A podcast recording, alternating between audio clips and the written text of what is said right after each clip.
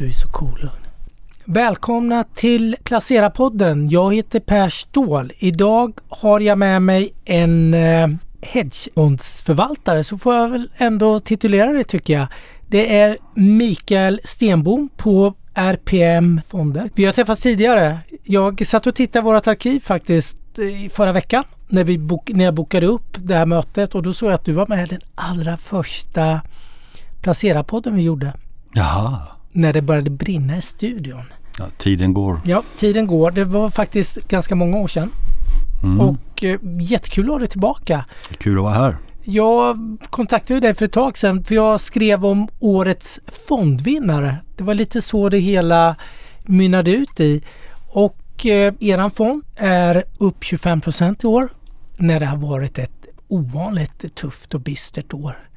Tycker jag och det tror jag de flesta kan intyga. De flesta tillgångsklasser är ju ner förutom oljan men så det har ju varit ett väldigt volatilt och överraskande svagt år. Ni har redan fond RPM Evolving CTA. Vad är det för typ av fond? Ja, det är en eh, så kallad alternativ fond eller hedgefond om man så vill.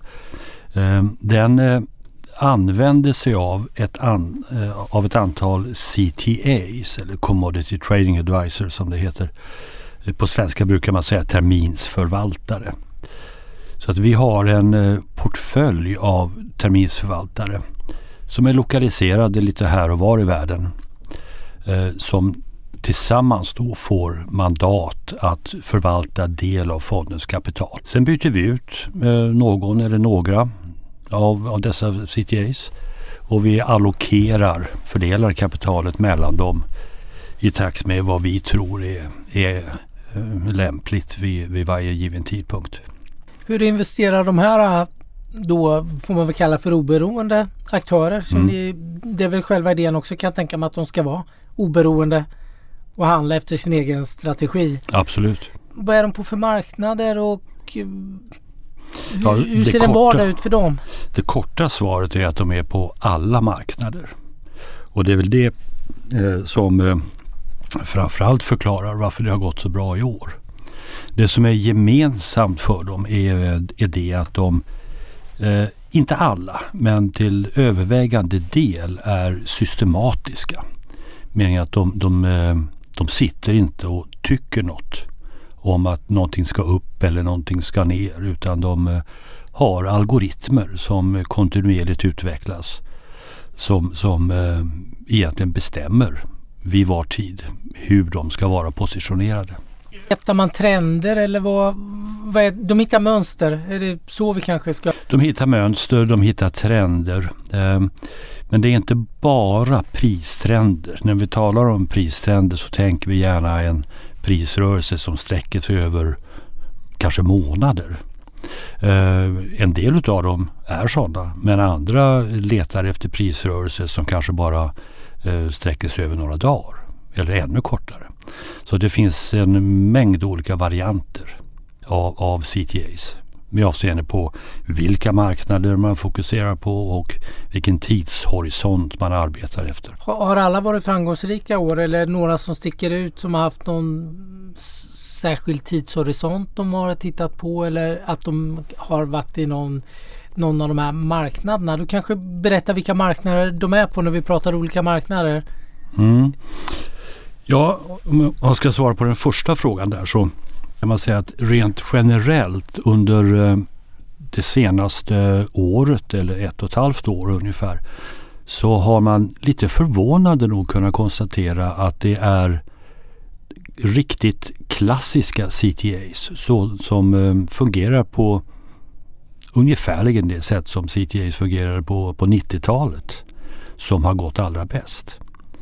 Det är, det är, lite överraskande eftersom marknaderna har förändrats en hel del. Men det är möjligt att de har förändrats tillbaka till, ett, till ett, ett 90-talsläge. Vad vet jag.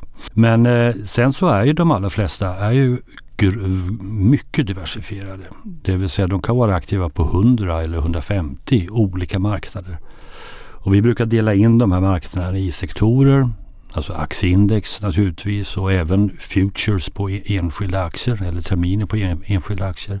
Räntemarknader, obligationsmarknader, eh, mjuka råvaror, spannmål, energi, metaller, ädelmetaller och så vidare. Så att det, det är en, ett brett spektrum av marknader som de är aktiva på. Även valutamarknaden? Åh, förlåt, det glömde jag. valutamarknaden också. Pratade lite om att det började de här, de här som har mycket erfarenhet eller varit med länge då sedan 90-talet mm. har, har varit duktiga. Och, men du pratar ju att det har hänt något för jag hör ju att du, det har hänt något på marknaden också. Mm, det har det gjort. Låter...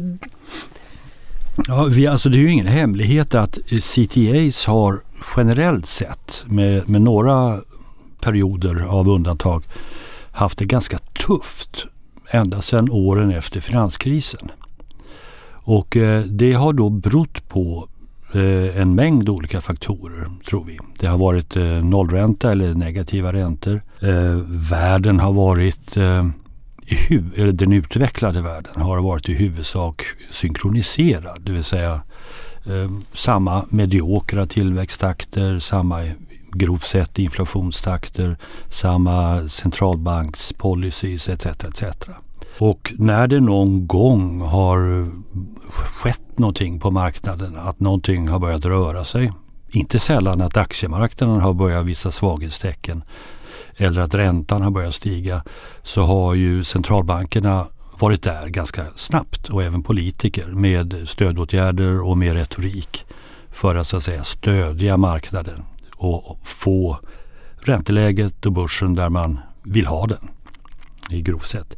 Och det här har då inte varit gynnsamt för, för eh, CTAs som då i huvudsak tjänar på korta och långa trender i, i, i marknaden. Och dessutom så har då under den här perioden råvarumarknaderna som har varit en ganska betydelsefull del av CTAs förvaltning varit väldigt tråkiga.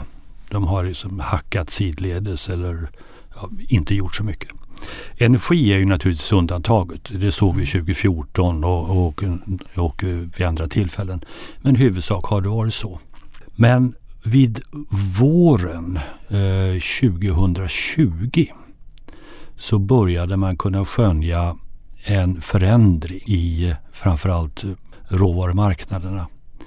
Från att ha varit som sagt tråkiga under många år så började de röra på sig. Eh, alltså, priserna började stiga generellt sett. Det är precis när Corona har brutit ja, ut ja, eller vi har haft den ja. första chocken där som vi februari, mars. Ja precis. Så att eh, några månader efter coronautbrottet så började råvarumarknaderna att, att stiga. Och det, och det, det gällde generellt, brett. Det gällde metallpriser, det gällde eh, eh, spannmål, det gällde vad vi kallar för soft commodities, alltså kaffe, kakao och sådana där saker.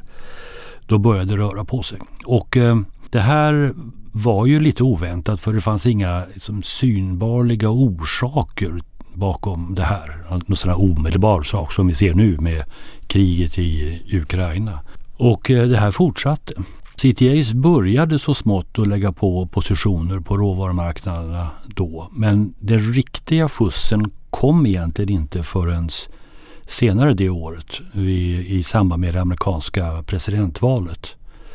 För då föreföll det som att eh, en hel del osäkerhet försvann ur, ur eh, framförallt råvarumarknader men även många finansiella marknader. Vi såg eh, rally på, på många håll. Och från egentligen dagen efter valet, det, konstigt nog så var det verkligen så, dagen efter valet så, eh, var det, så inleddes en kraftig uppgång av, eh, i av, avkastningen från CTAs. Och den höll i sig ganska länge. Den höll i sig ända fram till, eh, ja, den har egentligen hållit i sig hela tiden. Vi själva hade en nedgång under, under hösten. Men eh, CTAs generellt hade en, eh, hade en, en nästan obruten period av avkastning som fortfarande pågår. Vad är det som har gjort att avkastningen sticker ut så mycket i år då? Man hittar ju ett antal CTAs i toppen bland eh, fondlistorna och sen är det ett antal hedgefonder som nu går också som kanske har lite andra mandat. Eh, Även kanske lång kort aktier och så vidare som också har haft bra positionerande år. För du, du hittar ju en majoritet av, av hedgefonder nu bland årets vinnare. Mm. Eh, tveklöst och sen ett gäng branschfonder inom energi. Eh, givetvis då som eh, har hamnat rätt på den här stora energitrenden då. Mm. Men var, varför sticker det ut så mycket i år? Var, var, du, eh... Därför att de trender, de pristrender, alltså stigande energipriser, stigande metallpriser, stigande eh, mjuka råvarupriser. Alla de här trenderna etablerades som sagt för länge sedan. Redan eh, våren 2020. Och vad, eh, och är det någonting som kriget har gjort så är det ju det att det har förstärkt de här trenderna. Så CTAs var i huvudsak rätt positionerade redan från början. Sen ska vi också inte glömma de finansiella marknaderna för att eh, redan på senhösten så börjar vi tala mer och mer om inflation. Eh, då hette det fortfarande att inflationen var transient som Fed sa. Den är inte lika transient längre. Eh, utan den, den förefaller vara rätt så sticky just nu.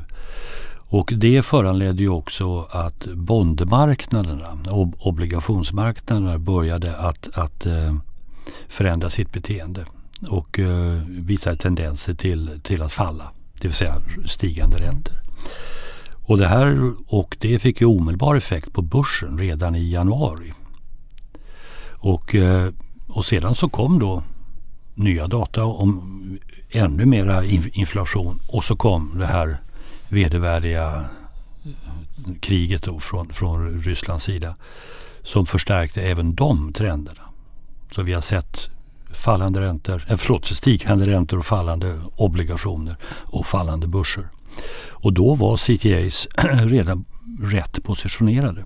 Det, det påminner lite grann faktiskt om 2008 för situationen var likadan då.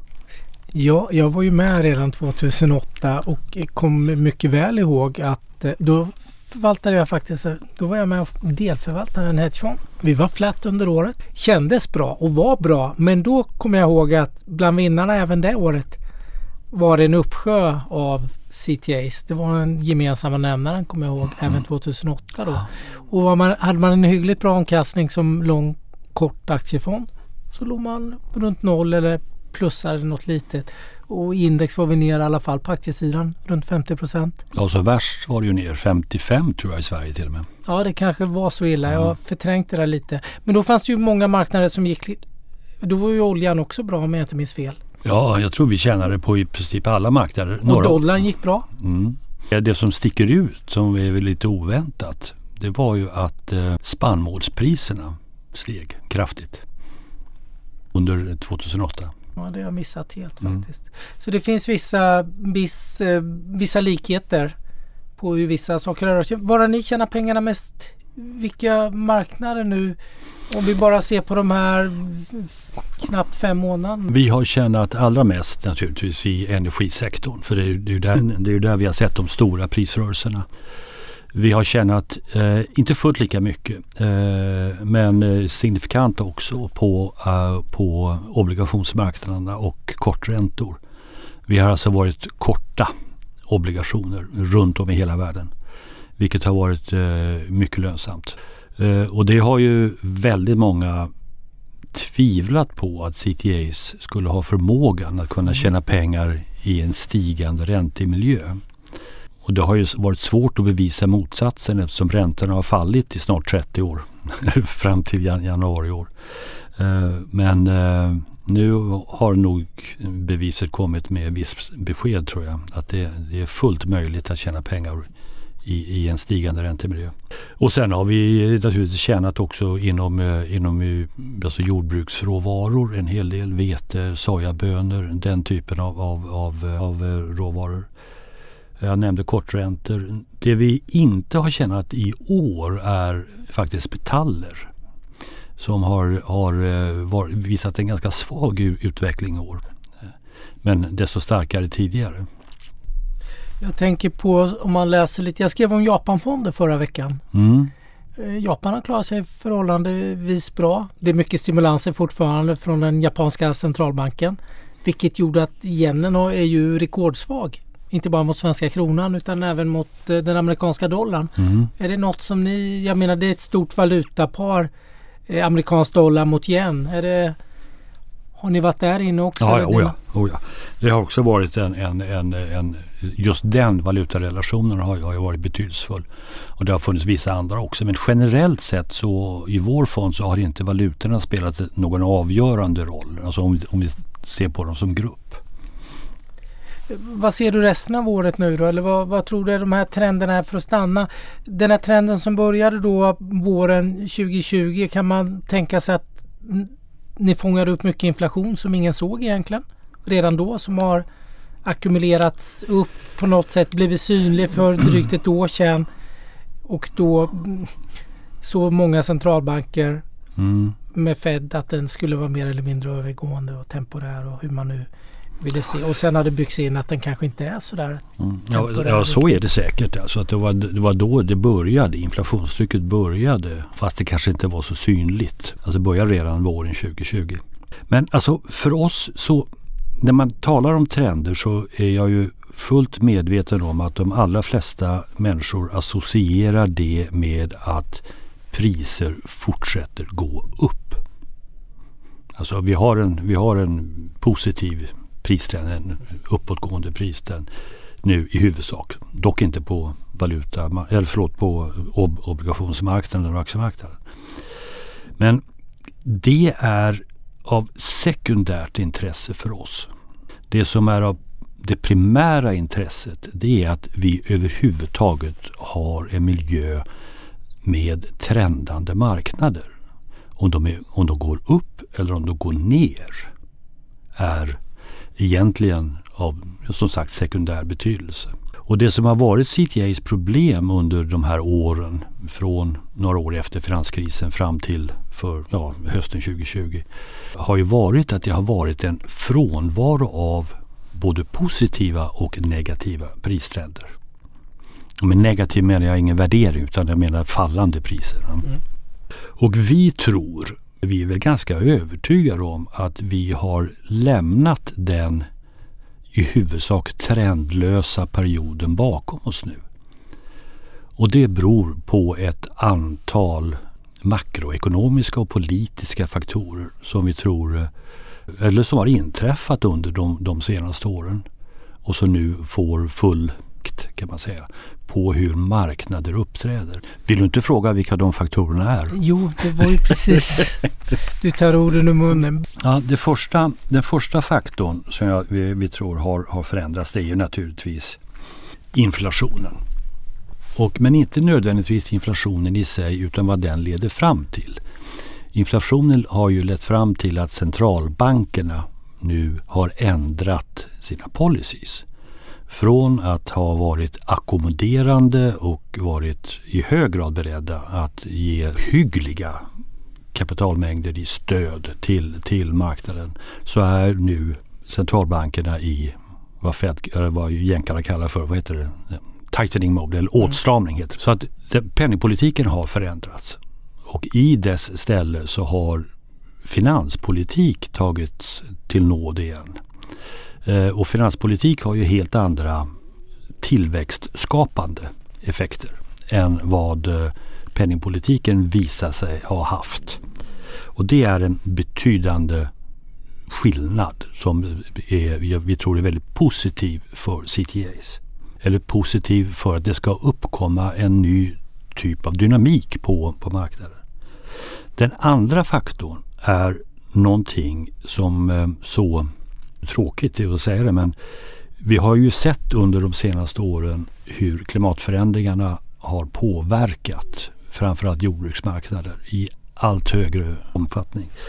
Och eh, ja, vi ser ju nu den här hettan och torkan i Indien som, som eh, påverkar, alltså det är ju risk för svält i stora delar av utvecklingsländer. Vi har sett torka vi har sett översvämningar i Sydamerika och i Nordamerika, Mellanamerika. Vi har sett allsköns mycket negativa effekter.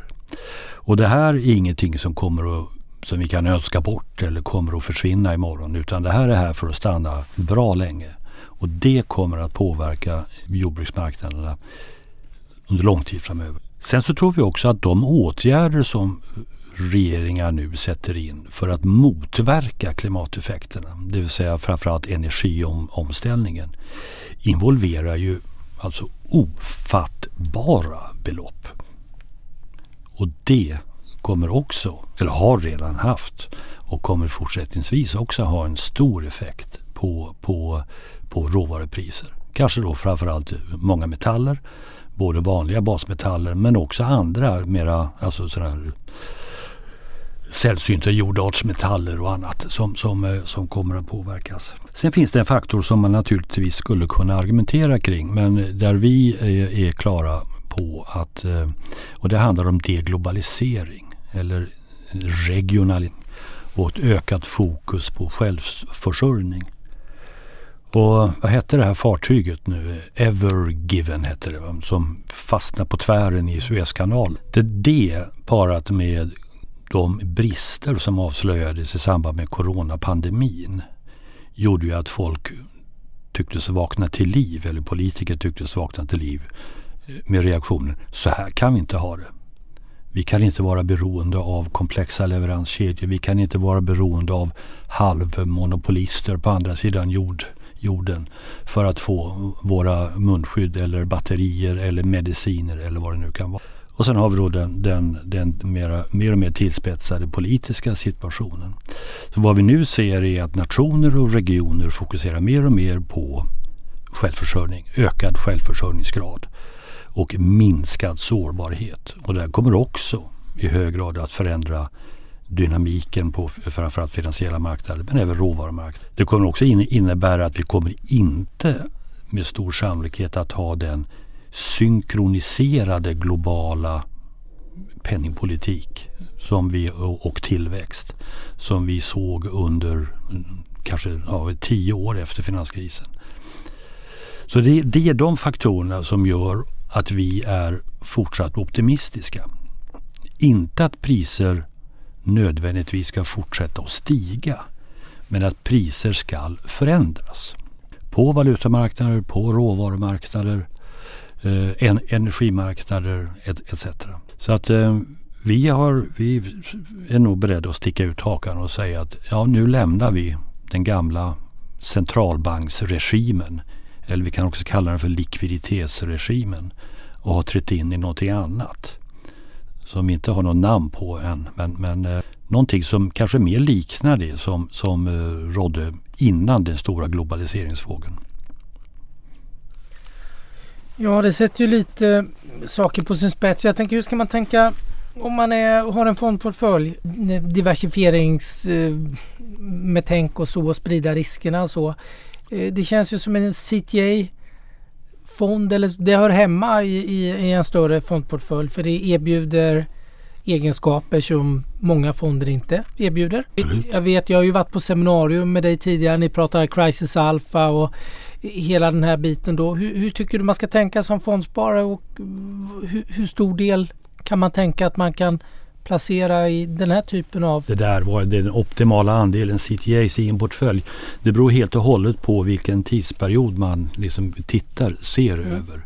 Men ska man se riktigt långsiktigt på det just nu, alltså när nu har CTAs gått jättebra och börsen har gått uselt så, är, så är, talar man ju naturligtvis om en ganska hög andel. Och det känner man ju nu ja. för även räntefonderna ja. har gått uselt av den där anledningen som ni har tjänat pengar på precis. Att... Det är förresten det är ytterligare en faktor. Mm. Alltså det här, vi ska inte un underskatta betydelsen av det här 60-40 Gamla eh, klassiska, gamla klassiska som vi har fått lära oss i skolan. Ja just det, 60-40 ja. och nu, nu faller både obligationer och, och eh, aktier. Så det är ytterligare en faktor till var ska jag söka diversifiering? Var ska jag söka skydd? Jag vill ogärna uttala en andel, Nej. alltså optimal men, men andel. kan man tänka? Vad, vad, ja, bara... ja, 10 procent är väl... Det är, väl, det är det. Ja, det är mm. kanske lite... Ja. Hade jag sagt 25 så hade det varit kanske lite aggressivt. Mm. Men vad man ska komma ihåg med CTAs det är att den, de, och avkastningen från CTAs uppträder ju inte alls som andra tillgångar. Alltså folk är vana vid att jag köper en aktie eller jag köper en aktieportfölj. Och den tickar uppåt.